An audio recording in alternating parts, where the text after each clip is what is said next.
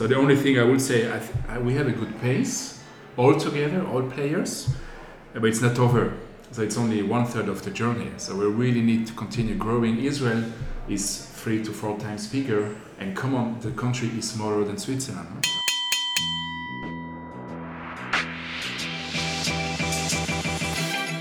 Hi, and welcome to another episode of Startup Stories, the podcast that brings you your weekly entrepreneurship education and startup training by Europe's most inspiring founders.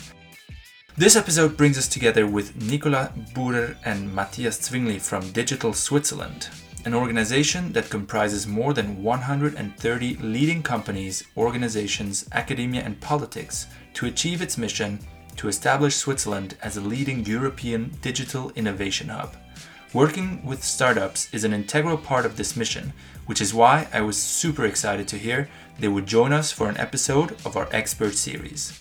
Nicolas Bürer is the managing director of Digital Switzerland and Swiss Business Angel of the Year for 2018, and Matthias Zwingli connects startups, corporates, investors, and hubs as a startup ecosystem builder.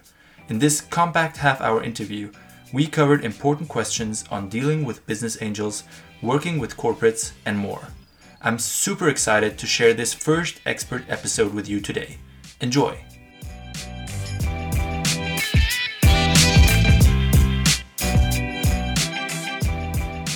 All right, then let's start. Welcome, Nicolas and Matthias, to the to the show. We're really excited to have you here. Um, could you maybe, in a few sentences, explain what you do and because you're at Digital Switzerland, what's the problem you're solving? So, thank you first for um, inviting us today. Very nice. Um, why Digital Switzerland? It's quite simple. You know, look at um, the current fourth revolution we are having in the world. It's it's very global. It has never been as connected as what we are living today in the world with technology and everything. The pace is extremely quick. So there is a, a movement worldwide in the not digitization. It's also robotization, automation, whatever and it's just about either you win or you lose if i can make like that you know mm-hmm. and at the end of the day it's about jobs so you have you will have places in the world hubs it might be cities or countries whatever they will make the race like silicon valley uh, israel or china so far they will make the race means they will have millions of jobs because they are very innovative mm-hmm. and they are able to export their technology, whatever, all over the world because the world is global and connected and everything is so quick you cannot take them over. So what we do Digital Switzerland, what we believe is we need like to kick a bit the country to make sure we are still very innovative in the next five to ten years to be one of the winners. It's very simple. It's about jobs. We don't want only to consume. We want jobs here because if you have jobs, you have the uh, you have to have more money and you can consume more. It's always the same, uh, the same stuff. So this is what we do, uh, coming from the helicopter view. You know, mm-hmm. the macro element. It's about jobs, and we want innovation in the country, um, and we want to be able to export what we do here all over the world. So, and our mission is making Switzerland a leading digital innovation worldwide. Okay. This is our mission. Right. Um, and we have six horizontals and four verticals. We are working in the area of uh, politic, education, startup ecosystem. Matthias can say more about it after. Um, corporate and SME, population, the digital day. Maybe we can say something about it later on. Sure. Um, and international visibility. We do a lot of good things in the country. We need to export it better. Then we have the four verticals um, life science, food and health, fintech and crypto, technology and infrastructure, where we're looking for big projects, Materons, um, to push also internationally. We have 140 members. Um, what we do, the way we work, is we give impulse, we catalyst, we connect people, um, and we try to really to multiply everything we are doing. With very important cross industry because digitization is all over the place maybe you can give me one industry who is not uh, touched by uh, uh, by digitization. I don't know. Everyone is really somewhere digitalized. You know, it might be customer process, internal process, whatever, business model. So it's cross industry, and we connect academics, uh, corporate, SME, startups, investors, politicians, regions, cantons, etc. This is what we do. We're not a federation, we're a movement. Digitization is a movement, it's not a new industry. It's like everywhere. So concretely, on a like, if you look at a day in your life, uh, what does that look like when you know connecting all these players together? What's your job concretely? What do you do? We have events, or what's how should how, how can we imagine that? With our team of uh, 15 people, we have a board of 15 more people. They are all our bosses. you have 15 bosses? Yes, we have 15 oh, bosses. um, we have more than 30 projects. And um, in the verticals, we have 11 working groups. So it's, it's a huge, we're like a big spider, you know.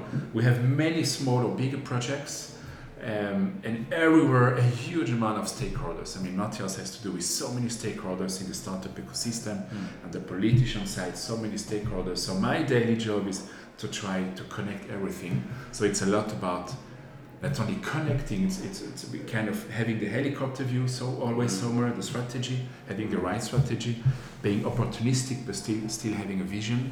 Um, and it's a lot about um, of course, managing the team, managing the projects, managing the bosses, you know, and make sure everything is fine. We are aligned and we understand each other. And it's a lot uh, to do uh, with people, definitely. So we have 140 members. We need to manage them. So a lot of meeting, a lot of calls. I don't know if you ask me concretely on a daily basis. I have, I don't know, 20, 30, 40 calls a day, maybe. Uh, many calls, many meetings, so quite intensive. Yeah. Yeah, Matthias. So you just mentioned uh, you're in the startup ecosystem. Exactly. What I mean that's ex ex especially interesting for our for our listeners. Yeah. What does Digital Switzerland do there? Exactly. So what are we doing in the in the startup ecosystem? Um, I think it's two main points. One is we connect the ecosystem. Uh, we create a neutral platform where we want to address Switzerland as a whole um, to reduce friction and to help interconnectivity. So basically, what we do is connecting startups to, to corporates, to investors, and hubs. And I can give you two examples. So, for example, one of our flagships we are doing is, is more in the business development. So we connect Swiss scale ups and international scale ups to our corporate network, and but solely on business business development perspective. So that's all about collaboration we do the first intro, the first matchmaking, and then they they evolve it from there. Because I think it's um, you know quite fast in these in these worlds from corporates to startups if there is a potential to, to work together, and from there on you move you move on. So we, we bring the right people in the right place, and if there's a match, it continues. If there's no match, you didn't waste so who usually starts the process? Is it like a startup coming to you and says like, "Hey, we need help. We need a corporate partner in this field, or someone who helps us with that," and then you connect them, or? So we started it last year the first time, um, and it was quite interesting. So it was more there. We, we, we reduced it to the verticals we, we want we're looking at. We have corporate partners, and there it was more who do we have, which verticals, for example, fintech and, and uh, cybersecurity is interested in that. And then we were looking for startups in the Swiss market for the scale up and in the international market, which could fit uh, or which, which have a product that could fit back to the corporates. So we do decoration uh, to some extent and to search the startups who, who have a potential or have a product that could match. But of course, it's not fully created. It's not. It's it's a little bit. You see what's happening in the end as mm. well. So that is one I would say, and another one is internationalization. So what what I thought was interesting, the the startup radar came out with a very interesting number in my opinion. So they, they looked at the last 10 years, the last 10 to 15 years of the Swiss startups and how they evolved and how they grew. And so it's two two factors. You, most of them, the biggest mortality rate was after six years, and the highest growth was after, after 10 years. And if you benchmark that internationally, we are quite slow. And it's an interesting number because we have such a small domestic market, but we still struggle to to grow to grow to grow to grow internationally. I would say, and that is really something we want to we want to help to to speed up. Um, it's in, if you look at Israel, they, they go a lot faster, and I think what we need to change in the mindset is that we think global from day one, but we pilot in Switzerland. But you really have to build a business, especially in the digital world, that is made for not 8 million people, but 8 billion people. So you think that the, the one of the big reasons is just is the mindset of the founders that don't think big enough, maybe? Um, both ways. I would say mm, we're Swiss. We're me as well. We we're a little bit risk averse. I would say. Uh, we we like to prove uh, our idea first. We have super high quality startups compared internationally. But um, it's not just the startups; it's the ecosystem as well. So it's it's the hubs, it's the corporates, it's investors. Um, I think back in the day, it really worked. You could you could think Swiss, and you had you had a great company. Nowadays, it's it's so more as Nicolas said. It's it's so interconnected. It's so global, and the digital world really helps you and makes it possible to to grow in a worldwide scale. And if you if you can master this, if you can really be fast in this, I think we would have one of the best hubs worldwide to do it we have to grow. We have a small domestic market. If you look at China or, or the US, Yeah. a lot of startups there, they stay in their domestic market. And you, some made it internationally, but most of them, they still are in the US or in China. And we would have to, the whole world, we just have to learn to do it fast.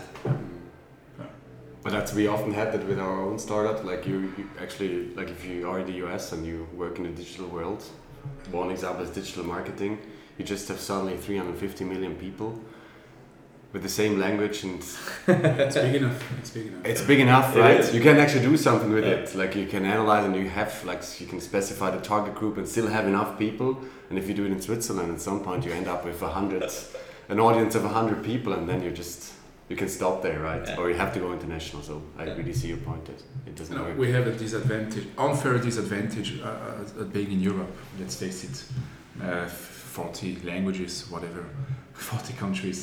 Uh, that's, that's a big disadvantage in the in the current revolution phase. Let's face it. Absolutely. And we have to learn really to, to still scale. Otherwise, we just consume uh, American and Chinese. Huh? Yeah. They are able to come to Europe easier than we go there. So, but we have to learn it quickly Yeah. in the next five years. Yeah. we need some some success uh, definitely i think. It's always like in the silicon valley you know the, the big companies uh, the the founders they know reinvest you know and you really have an ecosystem. It's coming in switzerland it's still small but it's coming. Um, we are number five in europe. I always say the same with uh, 1.2 billions we're number five in europe. Uh, new york is uh, how much i think 15 or 20 billions silicon valley more china more so far away from the top three Yeah. uh, we, we're number five in Europe, so better than many other countries. We have to keep the pace. Mm. Definitely. If, if we if we look from the founder's perspective, that's someone who's starting out, um, and maybe uh, you with your experience as, a, as an angel investor, um, we had a question: At what point does a startup need to raise money from a business angel, um, and what what does that depend on?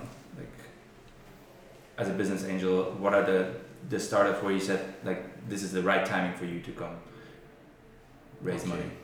You- You asked me the question on a, as a found on a founder side or angel side. Can you answer both? I mean, that would be amazing if you could answer both. Um, on a, you know, on a founder side, I think you have two options. It's easy. Either you do it um, self-finance, trying to grow very low salaries, nothing, and try to grow self-sustainable. It will take three years, but Mm. then you have all the shares or whatever, and, um, or you or you raise directly money as soon as you have a prototype or something. I think. I mean, if you're a second-time entrepreneurs, I would say you can go and for one or two millions quite quickly without nothing, just a PowerPoint, because they will trust you. If you're a first-time entrepreneur, you need a prototype, or you need to sell very well, or you need a prototype or first revenues, and then you can go for angels. I would say. Yeah. I see too many concepts. It's really too early, you know. Yeah. And since they're first time, and I think they will fail. So that's the point. On an angel side, um, I would say in my case as early as possible, because then it's too late. If it's too late, evaluation is too high. And Yeah. uh, if you're real, it it depends. You have the early stage angel and the late stage angel. You know. Yeah. Then you have the VC and CVC, whatever. There are some business angels, they look a bit later. They look for a diversified portfolio. Having 10, 20 investments, they are more passive because of how do you want to manage 10, 20 investments. But they look for a bit less risk, maybe. Yeah. and a multiple between 5 and 10, let's say.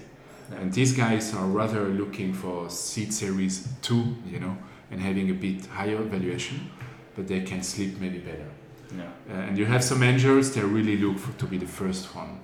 Really the first one and maybe still on the PowerPoint basis, low valuation, very high risk, but more shares because low valuation and to be engaged. So that's more what I do.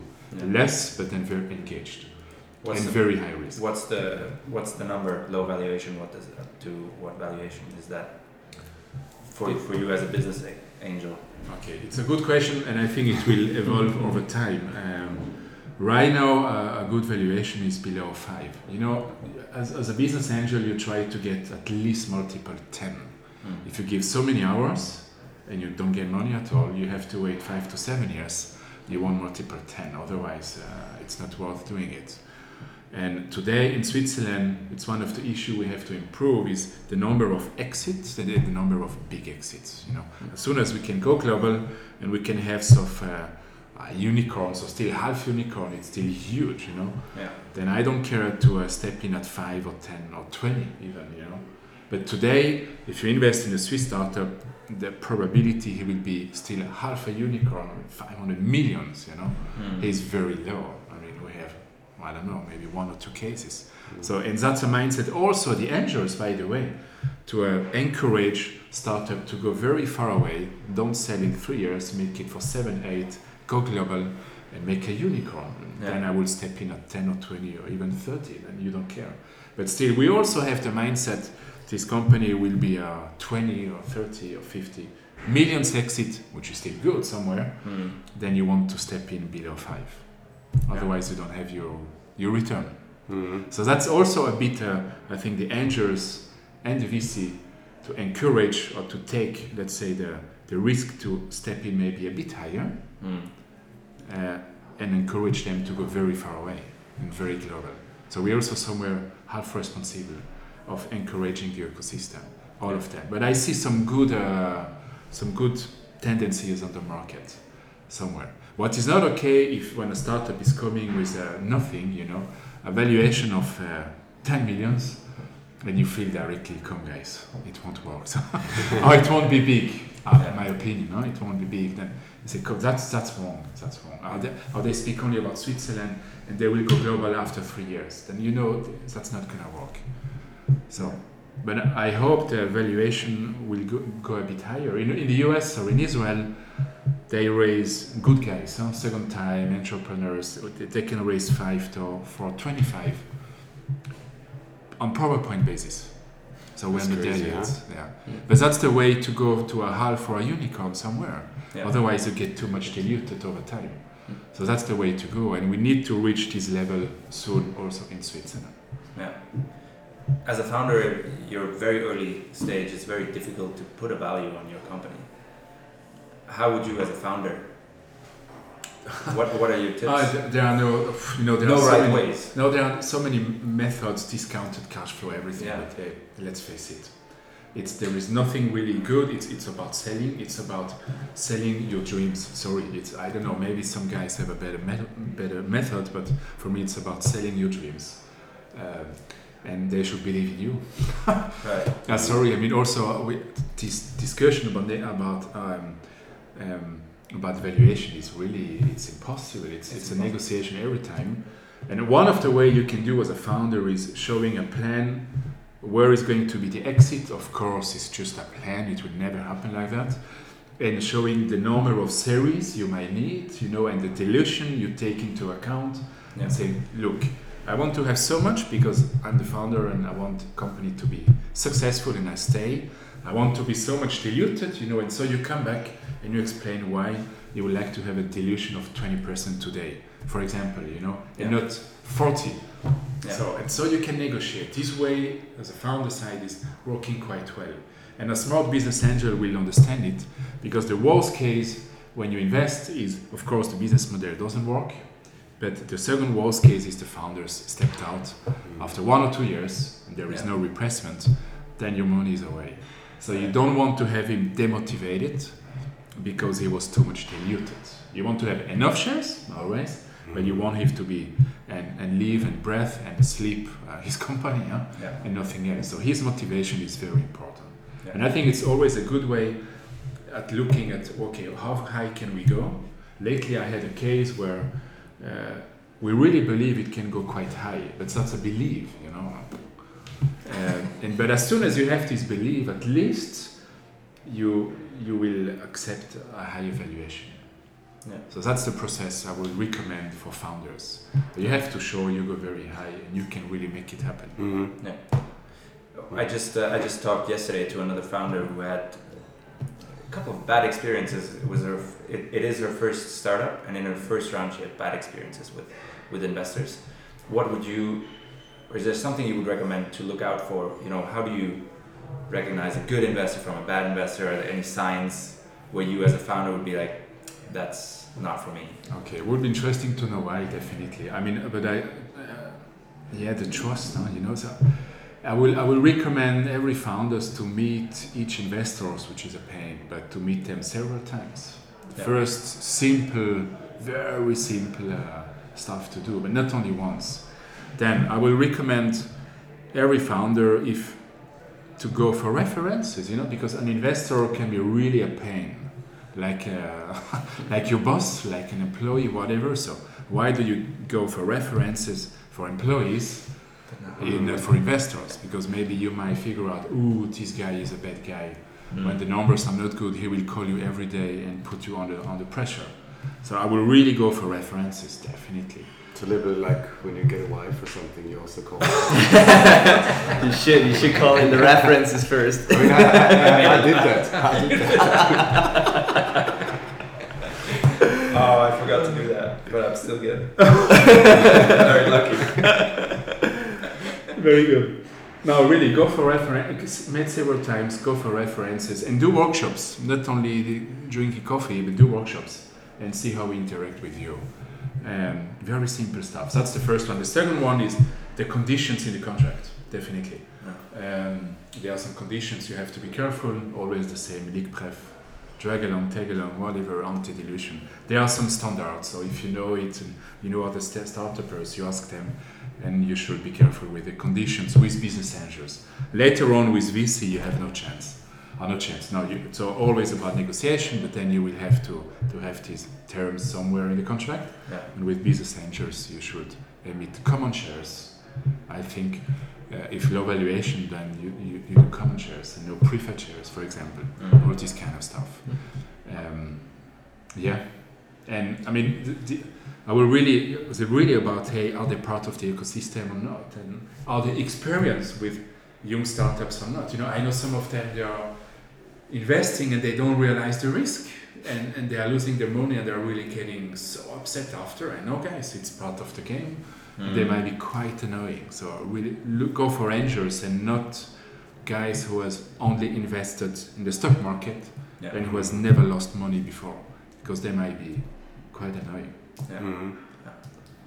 Very valuable. Thank you. I mean, we're going through stuff like that as well, and so very, very helpful. uh, Absolutely. the moment. And and the trust, you know. So if I al- what is the way I try to do for the founders. There, there is always a lead, by the way. Some other stuff. There is always a lead. You should look for one lead and not ten leads Mm. because you don't want to call with ten guys every day. Don't go in my position with fifteen boss. to go only for one. One, okay. Yeah. No, go one or two maybe, but you don't want to call all of them every day. No, really, uh, because they all have different opinions.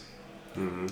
But one, you need one, one, one or two, and they should be kind of sparring partner. You know, so the other guys you can call if you have troubles, and they will help you, and they won't uh, be loud because why are you calling me? Solve your problems yourself. It should be the should not be their role. They should help you, supporting you, solving the the, the issues. Yeah. So having kind of uh, very trustable angels is, uh, I think, valuable. Yeah. That's a very. I mean, it's a relationship at the end. Also, Yeah. that's gonna go for years. Yeah, absolutely. You can't just break up like with a girlfriend. No, no, it's illiquid. Uh, no Yeah. one will buy the shares. No one, Yeah. except you skyrocket. But otherwise, no one will buy the shares. So um, it's really illiquid. So it means Yeah. you really have. You need a very trustable relationship. I have a question as well. What would you say is a warning signal when you say, watch out, this is not going to work? So, what are warning signals to see if there's a, a misconception or in the negotiation in the first early stage business angel trust relationship? Uh, for founders, huh? Or for the For angels? So in general, for founders, For founders. yeah. Some founders perspective. I think if it's important to, to speak about the, the strategies, to speak about business. You know, okay, not only coffees, know each other is fine, soft skills, okay, but then I have to speak about the business, the numbers. And if you see you're not aligned and you, and you don't change, you know, you see he's not going to change his mind. He do- doesn't understand why. And yourself as a founder, you don't change your mind, you don't listen really, then forget it. Then there is a misalignment. And that's both sides, you know. I, when I ask the founders and I see they're not eh, they're not ready to change their mind, you know, they really have a plan, fix, then I know that's not gonna work. And the same for business angels. You need to be able to understand why and change your mind. It's really important. And there are too many founders. They are so sure, so you know, and, and that's wrong, guys. That's wrong. and Yeah. then and then you skip it. You skip it because you know three months later, not three years. Three months later, you have troubles ahead because you're not aligned. So I would really recommend go into details. Go in the numbers. I always do. Go in the numbers. Not only the product or whatever. Go in the numbers. Why do you need these guys? Why these salaries? You know, uh, salaries is also sometimes an issue. Aren't you? Mhm. high salaries. No, not when you start. and if to see they then they don't change their mind, you skip it, because you know you, you will get crazy about it later, and they, and they will get crazy if they don't want to go lower with salaries. So, eh, let's keep it, guys. Yeah. Next one. yeah are, are really about yeah, it is uh, like in a relationship, you know. And are you able to listen and change your mind and learn on it For Yeah. both sides, huh? I can imagine. I'm just imagining speaking to 20 investors, and everyone sa- tells me to change it in a different way. Yeah. I can't change it every time, No. and and I have some thought, or we have some thought of where it should go. So I can imagine being quite tricky. You need who do I trust? Who? What do I change? Yeah, and that's a gut feeling. It's a gut you need feeling. one or two. That's gut feeling because you will never know Yeah. if they are maybe better or worse. You need one or two. And best case is these guys they go for other angels. They they say, okay, I bring one million with my peers. I'm the lead investor. I might be new board, you know, and I bring some other peers, and together we invest. That's the best case because then you have a group. You know, they are uh, they have a solidarity. You know, there is a lead investor. They trust the lead Mhm. investor, and you have so one mil uh, with one lead investor. That's best case. That's, uh, yeah. It's not always doable. Sometimes you have 10 different guys. Then again, be careful. I'll be careful. No, but yeah, if they all want to, to talk to you every day, Yeah. it's not good because you don't do business anymore and Yeah. you get uh, 10 opinions. So what, what should I do as a founder? I mean, I, I, I come out and I have a plan, and I go to the first business angel, and I tell him what my plan is, and I see he's not really aligned with my vision or whatever how I want to do it. So I go to the next one, and I do this over and over again, or do I start to change quite early? Or what, what is what is the normal, or how do people do it? Like, do you approach thirty and always tell the same, and if it doesn't work, then you start to change and you start over again? or is it more a, a process of like adapting because it's a little bit the same as if you develop a, a product Yeah. or a service and you find potential customers and these don't like it the first ones so you might either change the business the product or the service Or change the cost. or you change the target group Mm. yeah Very tricky question. Uh, if you, Steve Jobs always said, if I would have asked my customers, Yeah. they would have never uh, invented the iPad and iPhone. huh? Mm. Never, never, never, because they would say, "Come, we don't need that." So it's a very tricky question. It's it's, uh, but I still believe somewhere you have to either you have the gut feeling you're a genius, or you still have to uh, to listen to your customers somewhere. And if you meet ten investors and all ten tell you it's not gonna work, Mm. and you still keep the same strategy, you're either naive or very courageous. I don't know. But as long as you don't have the first customer giving you money, it's always about money. Huh? Giving you money for a service or a product, I can tell you it's not going to work. And you can still tell me, yes, it will. No, it's not going to work. Bring me the first one. Huh?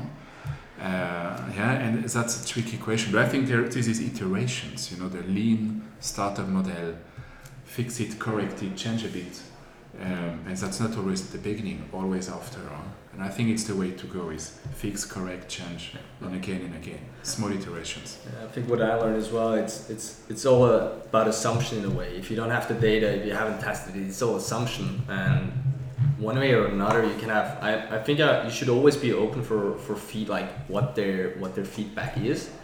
But i learned to critically ask myself as well is it really something i should take into account or not? Because i did the same thing with my first entrepreneur team. I had like 10 like i pitched that i pitched that and had like 10 meetings. One liked it one said it's total crap.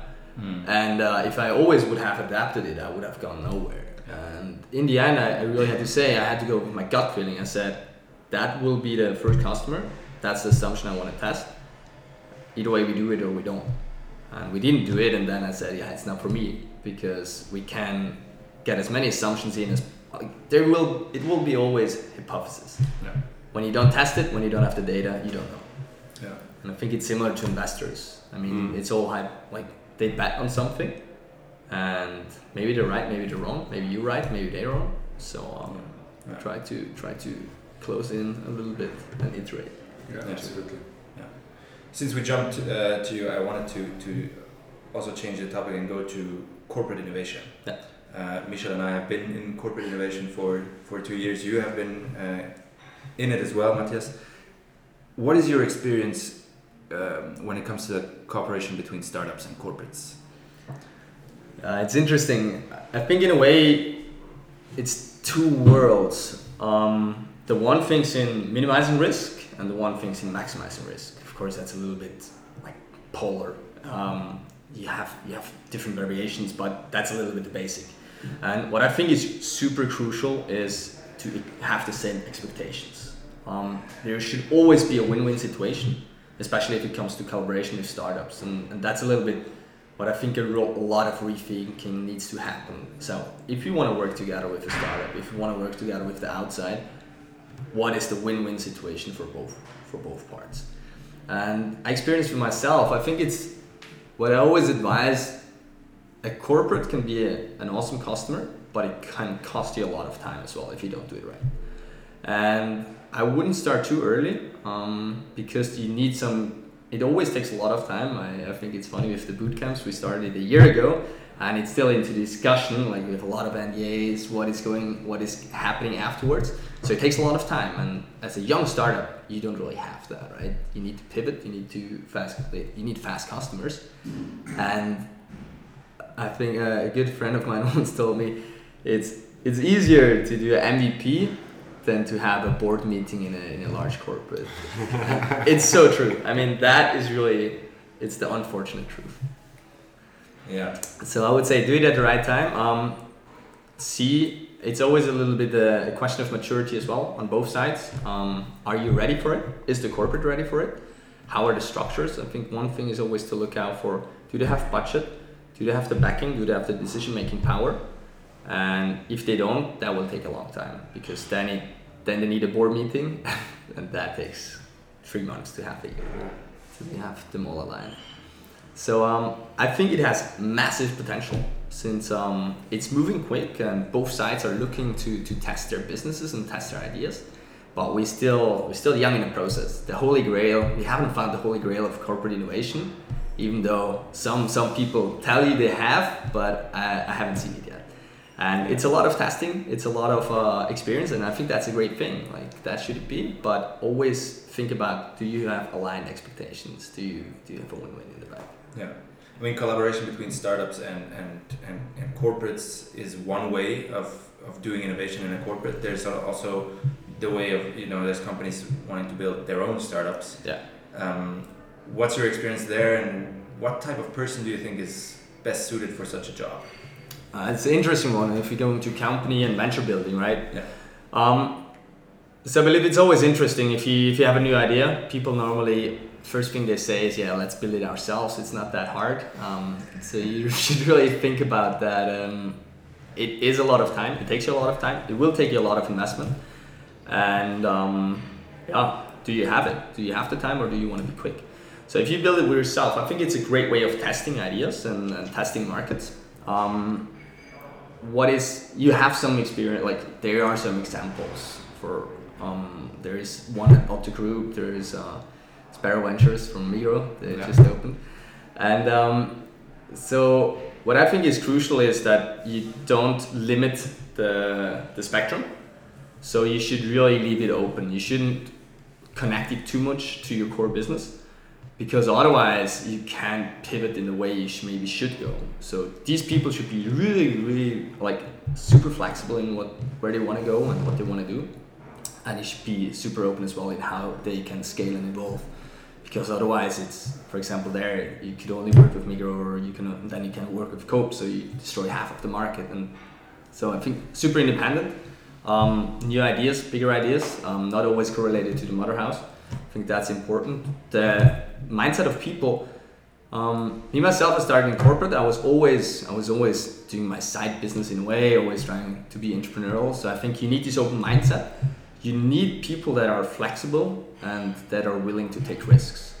So it's a little bit entrepreneurship. I think it's the crux is always, or the, the hardest part is always this intrinsic motivation that you're willing to like that you go to the limit because as a corporate you always have your basic salary you always have your security. And as a startup you know like either way you make it or you die. Mm. And that's not like how can you create a situation a startup has in a corporate world? And how can you incentivize people in a corporate world? Because yeah there's this massive risk. Either way you die or you make it. But when you make it you will be incentivized for it. And so how can you rebuild that in a in a corporate? I think that's the, the crucial question Yeah. and that's what you need to do somehow otherwise i think it's going to be a tough one to make it work Yeah. Absolutely. Yeah. So many familiar aspects you just talked about. There's, there's so many struggles and trade-offs and challenges to solve, and it's definitely not easy. Yeah. So you would say, for example, as Migros, you should support internal startups that do, I don't know, something with construction or just. That, was that what you meant with to keep it open Keep it um, open? Because it doesn't fit with the when we have the experience that then top management comes and said that's not our strategy for our company. Exactly, and I think that's kind of the worst that can happen to you, um, or not the worst, but I think that that really limits it. I always say innovation. There's um, really disruptive innovation that is not always connected to it, and there is more supportive innovation. So supportive innovation of the status quo you already have, and I think that's what's happening in a lot of in a lot of bigger companies. You try to support your status quo, you try to support what you have, Yeah. and I think it should go beyond that. That you can have it like really open in a disruptive way. I wouldn't say you should do everything. I would say you should focus. You focus on I don't know health, or you focus on. So you have your area, but there you should be free. Yeah. Okay, cool. You see- you see. So we're uh, already at our last uh, three questions. Any of you can answer. The fastest wins. No, it's just, a, it's just a joke. Um, what's something crazy you believe that nobody else around you believes? You want to go first, Nicolas? Switzerland is the first country going to Mars. Nice. really? That's a cool belief. That's I nice. like that. Did you call up Elon and Secret project. that? Mars shots. Very cool. What about you, Matthias? Um, it's a good one. I don't, I don't have a space project, but I think we, Switzerland, we need to evolve, but I think we can have a, I, if I look at AI, I think back in the day it was resources. Nowadays it's data, so they always say the new oil or crude oil of, um, of the future. And I do see the position of Switzerland really similar. So back in the day, we didn't have any resources, so we started to like uh, perfectionist. Like we, we did the late stage of uh, what to what to do with the resources. And I think it can be similar in the in the way of AI and data. So we don't have the massive data, but we can create and, and work on that one on the perfectionism on what to do with that data actually. And that's that's how I see the vision of Switzerland. I don't know if anyone else believes in it, but I think that's where I would put it. Yeah, that's cool. A bit more realistic. You got I did- both, I you did got both. But that's doable. That's Uh, cool. Is there any topic that you'd like to talk about, maybe connected to Digital Switzerland, that we didn't cover with our questions that you'd like to share with uh, entrepreneurs? No, I mean not maybe not especially for my side, digital Switzerland, but I would just would say um, we need more entrepreneurs, we need more angels, we need more VCs, we need more CVCs. We need to be we need a good solidarity in the country all over the places. By the way, it's fantastic to see what's happening right now in Ticino, for example, or in Wallis or in St. Gallen. So it's typically Switzerland decentralized. There are huge hubs. Uh, we shouldn't be afraid to fail, try again. Uh, we need a really a growing ecosystem quickly. Also, in regards of the politicians, the new Swiss entrepreneur funds. So the only thing I would say, I th- I, we have a good pace all together, all players, but it's not over. So it's only one third of the journey. So we really need to continue growing. Israel is three to four times bigger, and come on, the country is smaller than Switzerland. huh? Yeah. It's not possible. So we, we, we are one third of the end journey. There is no end, but of the journey. So we really have, we need the pace. We need to continue. I couldn't agree more. I think it's the same thing. We we kind of already late in the game. So if we don't run faster than everyone else, um, we're not gonna keep up. And I think that's what we really should focus on. We we evolve. It's great how the ecosystem grows, and I think we can do a lot faster and better. And Yeah. that's what I want to focus on. Yeah, we're, we're the same. We're just doing a podcast for future entrepreneurs to, to get inspired. So, we're doing our small part. Absolutely. What's the last book you read, or blog post, or, or video you saw that you would recommend to, to entrepreneurs? I have a good one. Um, it's called Zurück an die Arbeit, and it uh, I think it, it was really the best book I, I read last year. A friend of mine uh, like uh, told it I should read it, and it explains a little bit the difficulty. If you haven't worked in a corporate, it explains a little bit how it works. So, how meetings work, what's the point of that, and, and what are the struggles and the challenges you have in, in bigger corporates.